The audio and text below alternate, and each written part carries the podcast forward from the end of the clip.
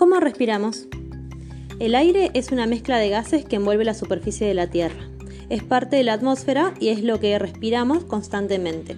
Es lo que nos permite estar vivos. El aire está en todas partes y aunque no lo podemos ver, sí podemos sentirlo cuando caminamos, corremos o cuando elevamos una cometa.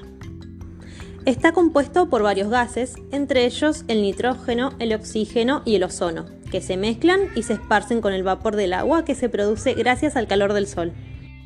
La atmósfera que hoy tenemos está constituida por diferentes capas, cada una de las cuales con una función y una composición diferentes. La capa que se encuentra más cercana a nosotros es la troposfera. Es donde se produce el aire que respiramos, las lluvias, las nubes, la nieve y el rocío. Después está la estratosfera. En ella vuelan los aviones, se encuentra allí oxígeno y nitrógeno.